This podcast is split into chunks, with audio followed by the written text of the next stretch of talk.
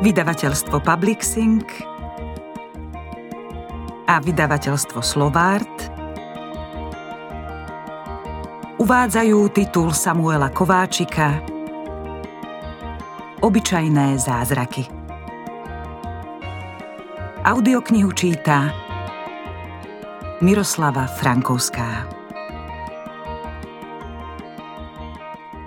Pre Nikol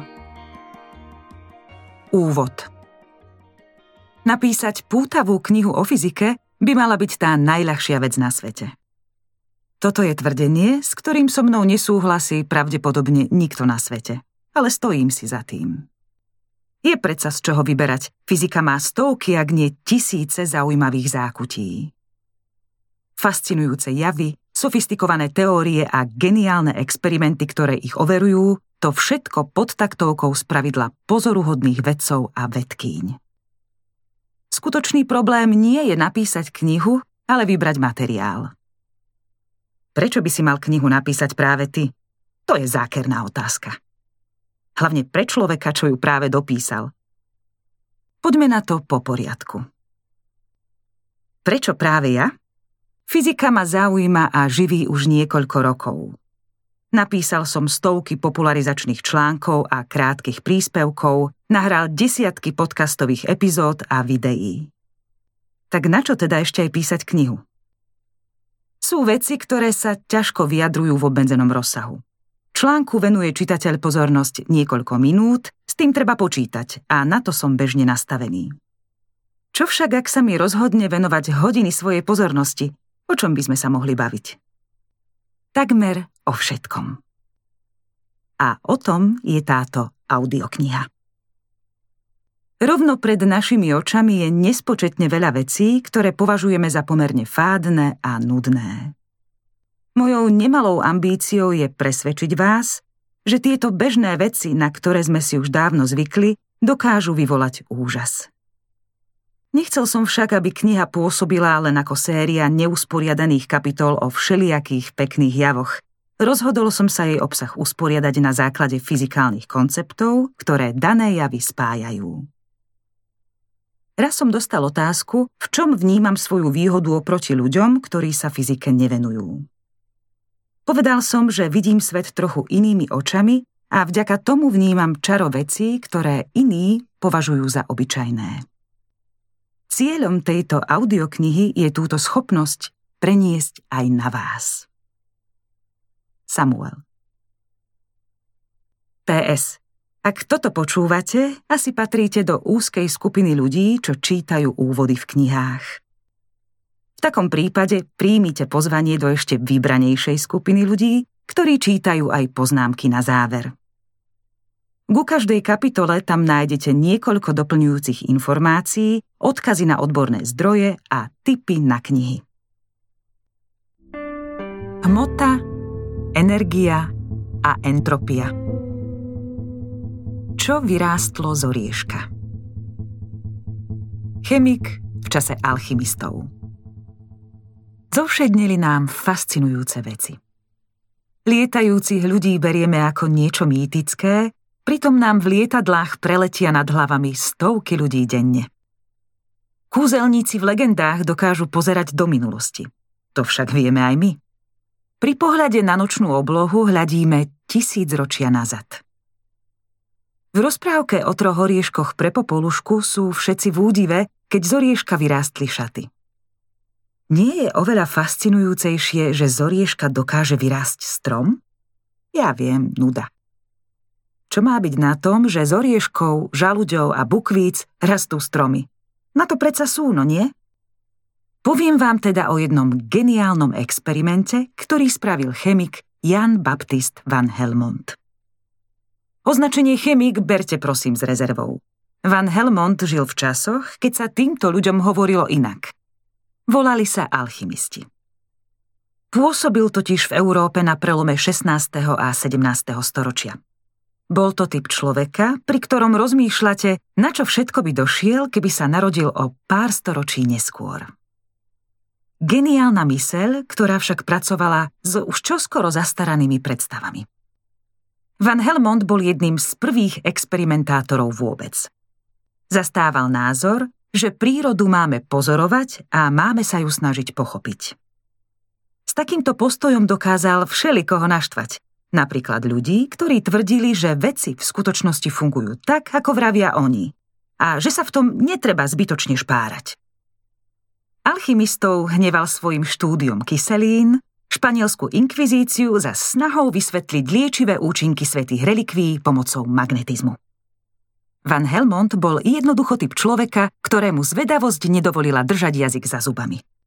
A to bolo v tom čase nebezpečné. Asi málo ktorý alchymista prispel k rozvoju chémie a teda aj ku koncu alchymie natoľko ako on. Stačí k tomu povedať jednu jedinú vec. Vymyslel slovo plyn. V názve sa inšpiroval gréckým slovom chaos, čo je podobné anglickému gas. Uvedomil si, že vzduch nie je jediný plyn, čo existuje. Plynov je veľa, niektoré z nich aj úspešne identifikoval. Za zmienku stojí napríklad oxid uhličitý, pri ktorom ukázal, že vzniká pri horení uhlia či kvasení muštu. To muselo byť prekvapivé na prvý pohľad, predsa ide o dva úplne odlišné javy. Samozrejme, tento plyn nevolal oxid uhličitý, také slová sa vtedy ešte nepoužívali, volal ho gas silvestre. V tom čase ľudia začali premýšľať o existencii jednotlivých chemikálií. Napríklad poľský alchymista Michał Sendživoj opísal istú zložku vzduchu, kyslík, ako potravu pre život.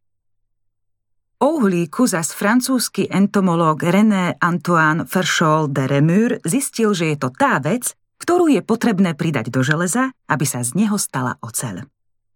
O niekoľko desaťročí sa oba tieto prvky, kyslík a uhlík, podarilo jednoznačne identifikovať. Dva atómy kyslíka a jeden atóm uhlíka spolu tvoria molekulu oxidu uhličitého, alebo, ako by povedali ľudia v tom čase, tvoria spolu gas silvestre. V podstate hmoty sa začínal rysovať systém. Van Helmont nemal problém spochybňovať zabehnuté predstavy. Napríklad panoval názor, že trávenie potravy prebieha vďaka vnútornému telesnému teplu. Tomu však nesedelo. Ako by potom mohli tráviť chladnokrvné živočíchy? Pomocou experimentov s rôznymi tekutinami v ľudskom tele ukázal, že trávime pomocou kyselín a jeho myšlienky o konkrétnych detailoch tohto procesu nemali ďaleko od dnešných predstav o fungovaní enzýmov. Vďaka jeho synovi mu posmrtne vyšla publikácia Ortus Medicíne, teda pôvod medicíny. Už je jasné, že šlo o génia a priekopníka najvyššej triedy. A to sme sa ešte nedostali k jeho najslávnejšiemu pokusu čo jedia stromy. Položili ste si niekedy otázku, z čoho vlastne rastú stromy? Ľudia rastú z jedla. Keď niečo zjeme, časť z toho sa v našom tele zachytí a premení napríklad na svaly.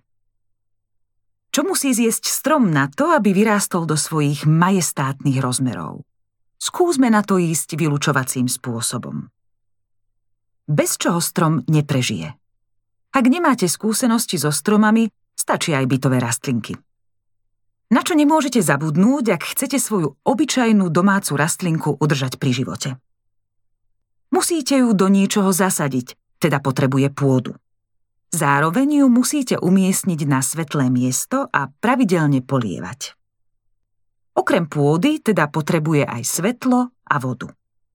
Občas ju treba aj pohnojiť, ale ruku na srdce, Väčšina z nás môže dosvedčiť, že bez toho rastlinka chvíľu vydrží. Máme tri ingrediencie, teda troch podozrivých. Voda, pôda a svetlo. Čo z toho jedia stromy? Svetlo samo o sebe nič neváži, to asi môžeme zo zoznamu škrtnúť, aj keď nejakú úlohu musí zohrávať. V pivnici nám totiž veľa kvetín nevyrastie. Zostávajú teda dve možnosti. Rastú rastliny z pôdy či z vody? V časoch Van Helmonta si zo pár ľudí myslelo, že správna odpoveď je voda. Poznali totiž vodné rastliny, ktoré nemusia mať korene zapustené v zemine. Van Helmont sa však rozhodol overiť, či stromy naozaj nerastú z pôdy. Predsa len ide o najlogickejšiu možnosť. Ako overil, či rastliny nerastú vstrebávaním pôdy? Už sme si povedali, že Van Helmont bol jedným z prvých experimentátorov. Okrem prvenstva mu však uznanie patrí aj za niečo iné. Spravil totiž jeden z najkrajších experimentov vedy vôbec. Čo robí experiment pekným? Elegantný postup, ktorý vedie k nespochybniteľným záverom. A presne taký bol jeho legendárny pokus s vrbou. Van Helmont zobral nádobu, niečo ako veľký kvetináč, dal do nej zeminu a zasadil malú vrbu. Predtým však veľmi dôkladne samostatne odvážil strom aj vysušenú zeminu. Vrbu potom pravidelne polieval a čakal. Čakal dlho. Až 5 rokov. Čakať nebolo také ťažké, keďže mu španielská inkvizícia udelila domáce väzenie, okrem iného aj za veci týkajúce sa výskumu rastlín. Že využije domáce väzenie práve na pokusy s rastlinami, to asi nečakala ani španielská inkvizícia. O niekoľko rokov vybral zeminu z kvetináča, vysušil ju a znova presne odvážil. Rovnako odvážil aj značne podrastenú vrbu. Ak by platilo, že stromy rastú absorbovaním pôdy, tak by jej malo obudnúť približne toľko, koľko pribudlo vrby. To sa však nestalo. Vrba pribrala približne 75 kg, kým z pôdy ubudlo len niekoľko gramov. Tadá, mohol načene zvolať. Stromy naozaj rastú z vody. Bola to krutá irónia osudu. Dobré úvahy, výnimočný experiment a správny záver, že stromy nerastú vstrebávaním pôdy. To všetko však viedlo len k inej nesprávnej odpovedi – Stromy totiž nerastú ani z vody, aj keď ju narast potrebujú. Ani tu sa irónia nekončí, naopak. Naberá na obrátkach. Stromy, kríky, byliny, riasy či machy totiž rastú zachytávaním inej zlúčeniny. Presne tej, ktorú objavil práve Jan Baptist van Helmont. Rastú vďaka gas silvestre, teda vďaka oxidu uhličitému jeden cez druhého. Veľké objavy sa nedejú mávnutím čarovného prútika a zväčša nie sú dielom jediného človeka. Bežnejší je presne opačný scenár. Postupne pribúda dielik po dieliku, celkový obraz sa formuje niekedy nie roky či desaťročia, ale celé storočia. Ide o skupinové úsilie, aj keď sa celá skupina nikdy nestretla a jej jedinci sa navzájom často vnímali ako rivali. Každý chce byť prvý, kto spraví veľký objav. Podobný scenár malo aj hľadanie odpovede na otázku, z čoho rastú rastliny. A aj keď ide o výsledok práce veľkej skupiny ľudí, dá sa vyzdvihnúť niekoľko výskumníkov, ktorí do mozaiky priložili najväčšie dieliky. Prvého sme už spomenuli, Jan Baptist van Helmont ukázal dve dôležité veci. Poprvé, že stromy nerastú z pôdy, po druhé, že nie je plyn ako plyn. To je niečo, čo nám v súčasnosti nepripadá nejak zvláštne. Vzduch berieme ako zmes rôznych plynov. Keď cítime nejaký zápach, povieme, že niečo je vo vzduchu a nie, že sa so vzduchom niečo stalo. V minulosti však o vzduchu rozmýšľali ľudia trochu inak. Joseph Priestley bol ďalší multitalentovaný vedec, ktorý publikoval viac ako 150 textov o elektríne, gramatike, teológii, politike či chémii. Naozaj pestrá zmes. A ako by nestačilo, náhodou vymyslel aj perlivé nápoje. Super, nie? Priestley tvrdil, že pokrok vo vede je výsledkom kolektívneho úsilia a nie práce niekoľkých géniov, aj keď on osobne slúžil ako vzorový príklad opaku. V začiatkoch jeho kariéry boli známe len niektoré plyny. On ich objavil 10, okrem iných aj kyslík. Toľko k jeho skromnému vyjadreniu, že veda nestojí na pleciach niekoľkých gigantov. Keď nič iné, takíto šikovní ľudia jej pokrok výrazne urýchľujú. Priestley prispel k výskumu rastlín pozorovaním, ktoré by sa ľahko dalo označiť za banálne. Keď zakriete sviečku nádobou, napríklad hrnčekom, zhasne rýchlejšie. A zhasne dokonca aj napriek tomu, že jej zostáva dosť vosku. Dobre, poviete si, toto má byť taký veľký objav. A ako vlastne súvisí s rastlinami? Priestley používal zvláštny pojem. Vravel, že horenie sviečky poškodzuje vzduch. A čo je horšie, rovnako poškodzuje vzduch aj dýchanie. Ak dáte do malej nádoby okrem sviečky aj malú myšku, sviečka zhasne rýchlejšie.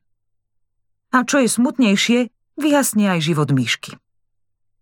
Horenie aj dýchanie podľa Priestleyho poškodzovalo vzduch. Ako toto súvisí s rastlinami?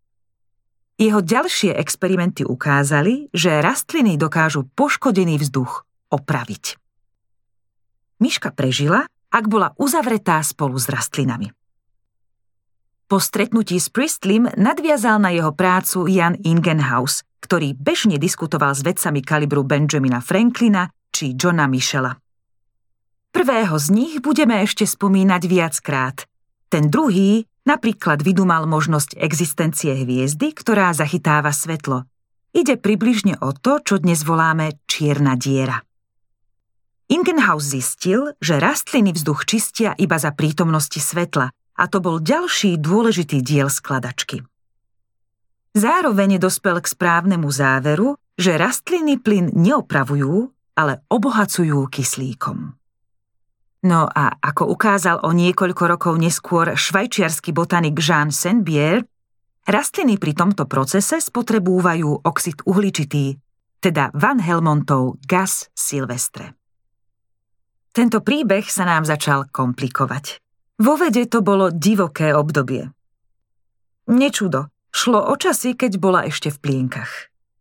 Jej hlavná metóda, pozorovať prírodu, experimentovať s ňou a snažiť sa ju pochopiť, prinášala svoje ovocie a tak sa veľa chytrých ľudí snažilo naskočiť na rozbiehajúci sa vlak. Pesimista by povedal, že takmer nič nebolo objavené, no optimista by povedal, že takmer všetko na objavenie čakalo. Na metaforickom strome poznania rástlo veľa plodov tesne pri zemi. Preto šikovní vedátori brali všetko, na čo dočiahli. Dnes sa vedci zameriavajú na jednu špecifickú oblasť. Trávia celý život tým, aby v nej vyjasnili nejaký špecifický detail. Vtedy mali vedci rozpracovaný výskum aj v piatich oblastiach naraz. Nemyslím si, že by odvtedy vedci zleniveli alebo nebodaj ohlúpli, akurát sa už podarilo objaviť väčšinu ľahko objaviteľných vecí. Každý ďalší krok je náročnejší. Je to ako stúpanie do čoraz strmšieho kopca. 17. a 18. storočie však predstavovali Klondike objavov. Zrekapitulujme si, čo sa zatiaľ ľudia dozvedeli. Stromy síce rastú v pôde, narast ju však nespotrebujú, zoberú si z nej len malé množstvo živín a minerálov. Pomocou slnečného svetla spotrebúvajú oxid uhličitý a tvoria pritom kyslík. Je najvyšší čas, aby sme sa vrátili do súčasnosti. Rád by som totiž použil dva pojmy, ktoré v danom čase ľudia ešte nepoužívali, no dnes sú bežné. Atómy a molekuly. Rozdiel medzi jednou molekulou oxidu uhličitého a jednou molekulou kyslíka, teda medzi tým, čo do rastlín vchádza a čo z nich vychádza, je jeden atóm uhlíka. A práve z tohto uhlíka, ktorý sa nachádza vo vzduchu, rastú rastliny. Potrebná dávka chémie. Chémia je krásna veda. Zároveň je aj veľmi zložitá. Obsahuje veľa pojmov a mechanizmov, ktoré v bežnom živote nepoznáme, preto sú vysvetlenia chemikov pre ľudí často ťažko pochopiteľné. Alchímia síce nebola správna, ale bola aspoň jednoduchšia. Mala len štyri základné prvky. Vzduch, zem, oheň a vodu. Chemici ich majú v tabuľke vyše 100, z toho väčšina existuje aj vo voľnej prírode a je súčasťou myriád chemických zlúčenín, reakcií a kaskád. Myslím si, že pre bežného človeka, ktorý sa chémii nevenuje, je nereálne mať prehľad o väčšine týchto prvkov. Ak by sme však mali poznať tri, tak tieto. Vodík, kyslík a uhlík. Vodík je najdôležitejší a najľahší prvok, taký malý Janko Hraško.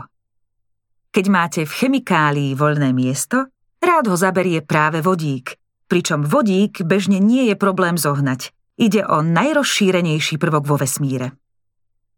Jeho názov napovedá, kde ho nájdeme v hojnom množstve. Vo vode, ktorej molekuly tvoria dva vodíky a jeden kyslík. Kyslík je ako samotný atóm prudko reaktívny. Veľmi rád a silno formuje chemické väzby. Určite ste už počuli o oxide uhličitom, peroxide vodíka či dihydrogéne monoxidu, teda spomínanej vode. Anglický názov pre kyslík, oxygen, latinsky oxygenium, požičal svoje meno celému radu chemických reakcií. Voláme ich oxidácia, aj keď nemusia kyslík vôbec obsahovať. To je podsta. Uhlík je dokonalý dielik chemických skladačiek. Vie vytvoriť až 4 chemické väzby, pričom veľmi presne drží ich tvar. Viem, že je to trochu nesprávne, ale ja si ho predstavujem ako taký dielik, z ktorého trčia naťahujúce sa ruky. Najjednoduchšia možnosť je, že každá zo štyroch rúk chytí jeden vodík a voilà, máme hotovú, spokojnú chemikáliu – metán. Iná možnosť je, že uhlík chytí za ruku ďalší uhlík a ten chytí ďalší uhlík a ten ďalší a spolu vytvoria zložité priestorové usporiadania, napríklad grafit či diamant. Uhlík je tak základným stavebným kameňom komplexných molekúl, teda štruktúr pozostávajúcich z mnohých atómov. Na malé či veľké štruktúry z uhlíkov sa rady pripájajú ďalšie atómy, často práve vodík a kyslík. Tvoria nespočetne veľa rôznych tvarov s najrozmanitejšími vlastnosťami, ktoré predstavujú základ našej biológie. Preto používame označenie život na báze uhlíka. Ak raz nájdeme život na inej planéte, je pomerne pravdepodobné, že aspoň toto budeme mať spoločné. Zlúčeniny vodíka, kyslíka a uhlíka spadajú pod oblasť, ktorá nedá spávať študentom chémie, farmácie či medicíny. Volá sa organická chémia. Uhlík otvára neuveriteľne rozmanité možnosti, preto je náročné ich systematicky uchopiť. Nebojte sa, nás to nečaká. Len som chcel vysvetliť, ako vznikol náš zoznam troch najdôležitejších prvkov. Vodík, malý a jednoduchý atóm, ktorý ochotne doplňa voľné miesta v molekulách. Kyslík, až agresívne reaktívny prvok, ktorý vyvoláva mnohé reakcie a uhlík, univerzálny spájací dielik, ktorý tvorí základ nespočetného množstva komplexných molekúl. Z čoho teda rastú stromy? Príjmu oxid uhličitý a vodu a za pomoci slnečného svetla vyrobia glukózu a nejaký odpad. A z čoho sa skladá ten odpad? Poďme si to spočítať. Nebojte sa, len tak na prstoch. Na nešťastie viac než dvoch rúk. Do reakcie vstúpi 6 molekúl oxidu uhličitého a 6 molekúl vody, dokopy teda 18 atómov kyslíka, 12 atómov vodíka a 6 uhlíkov. Glukóza sa skladá zo 6 kyslíkov, 12 vodíkov a 6 uhlíkov. Všetky uhlíky, ktoré vošli do reakcie, sa stali súčasťou glukózy. To isté platí pre vodíky, žiaden nezostal. Kyslíka však zostalo veľa, dokopy presne 6 dvojatómových molekúl. A čo s nimi spraví strom? Nepotrebuje ich a tak ich vypustí do atmosféry. Dnu vošiel oxid uhličitý, von vychádza čistý kyslík. Ten odpad reakcie je v skutočnosti pre nás nevyhnutný kyslík. Toto je mechanizmus, ktorým rastliny liečia vzduch. Presne na to prišli prvé generácie vedcov, ktorí vystriedali alchymistov. Glukóza je príklad sacharidu. Rastlina s ňou môže narábať rôzne. Napríklad z nej môže vytvoriť celulózu, ktorá tvorí veľkú časť dreva v stromoch. Alebo ju použije ako zdroj energie pre ďalšie reakcie. Detaily týchto procesov sú pomerne komplexné. Nám postačí jednoduché ponaučenie. Rastliny rastú zo vzduchu, zachytávajú uhlík z oxidu uhličitého a vypúšťajú kyslík. Všetky tie farby. Rastliny sú rôznorodé, od malej ďateliny až po veľké sekvoje. Rôznia sa vo všeličom, jednu vec však má väčšina z nich spoločnú. Obsahujú zelenú farbu minimálne v listoch. Čo je na zelenej farbe také významné, že ňou nepohrdne tulipán ani borovica? Niektoré chemické reakcie potrebujú, aby sa do nich vložila energia, inak neprebehnú. Vo fľaške minerálky sa nachádzajú molekuly vody aj oxidu uhličitého, no aj tak sa z nej strom nestane. Potrebná reakcia totiž neprebehne len tak, aj keď sú nevyhnutné zložky k dispozícii. Chýba na to energia, ktorú bežne dodávajú slnečné lúče. Preto sa táto reakcia volá fotosyntéza – Ide o zloženie gréckých slov fós, svetlo a syntézis, skladanie. Zachytiť slnečnú energiu v použiteľnej forme však vôbec nie je jednoduché. Skvele to však zvláda jedna molekula. Chlorofil.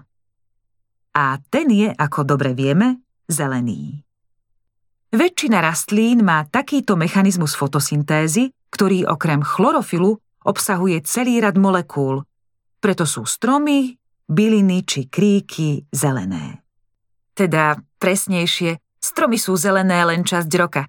Situácia sa pre ne dramaticky mení na jeseň. Za zelenú môže chlorofil. Kde sa však berie žltá, oranžová, červená či hnedá? Za žltú a oranžovú farbu sú zodpovedné karotenoidy a flavonoidy, teda látky, ktoré sfarbujú aj mrkvu, banány či žltka vo vajíčkach. Ich úlohou je pomáhať fotosyntéze, preto sú v listoch prítomné celý rok. Prečo sa ukážu až na jeseň? Za bežných podmienok sú ukryté pod farbou prevažujúceho chlorofilu. Stromy sú extrémne šetrné a keď sa blíži zima, začnú minimalizovať možné straty. Chlorofil sa začne rozkladať a živiny z neho sa ukladajú v strome. Rovnako sa začnú rozpadávať aj karotenoidy a flavonoidy, lenže im to trvá dlhšie. V istom čase, keď sa chlorofil už rozpadol a oni ešte nie, v listoch dominujú. Čo odhalí krásne žlté a oranžové sfarbenie. Zaujímalo nás, odkiaľ sa berú stromy a prirodzene sme sa dostali až k ich sfarbeniu. Mimochodom, chlorofil je nastavený na slnečné žiarenie nášho slnka. Ak raz nájdeme mimozemský život, je veľmi pravdepodobné, že tiež bude využívať nejakú chemikáliu na zachytenie svetla zo svojej hviezdy, no je dosť možné, že bude mať inú farbu než zelenú. Flóra na takej planéte bude napríklad červená alebo modrá. K tomu sa však ešte vrátime. Občas, keď som v lese, pozerám na vysoké buky a snažím sa predstaviť si, ako rástli. Niečo ako taký zrýchlený film, ktorý niekto trpezlivo nakrúcal roky a výsledok vtesnal do niekoľkých sekúnd.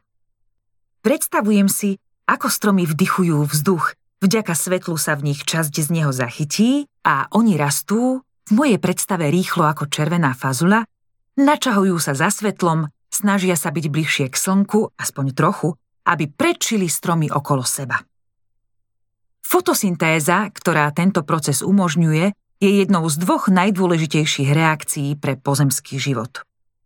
Pomocou svetla, vody a oxidu uhličitého vzniká biomasa flóry, ktorá pokrýva ohromnú časť pevniny a vyplňa veľkú časť oceánov.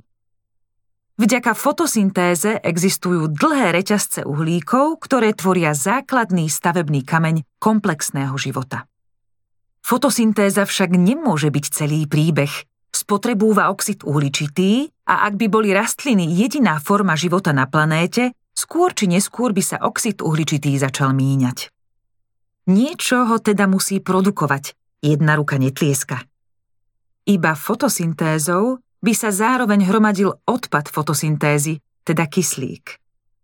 Našťastie existuje proces, ktorý tento odpad príjima a znova produkuje oxid uhličitý, na ktorý sa rastliny nedočkavo tešia. Tento proces, opak fotosyntézy, voláme respirácia, respektíve dýchanie. Lepšie si ho však môžeme predstaviť ako horenie.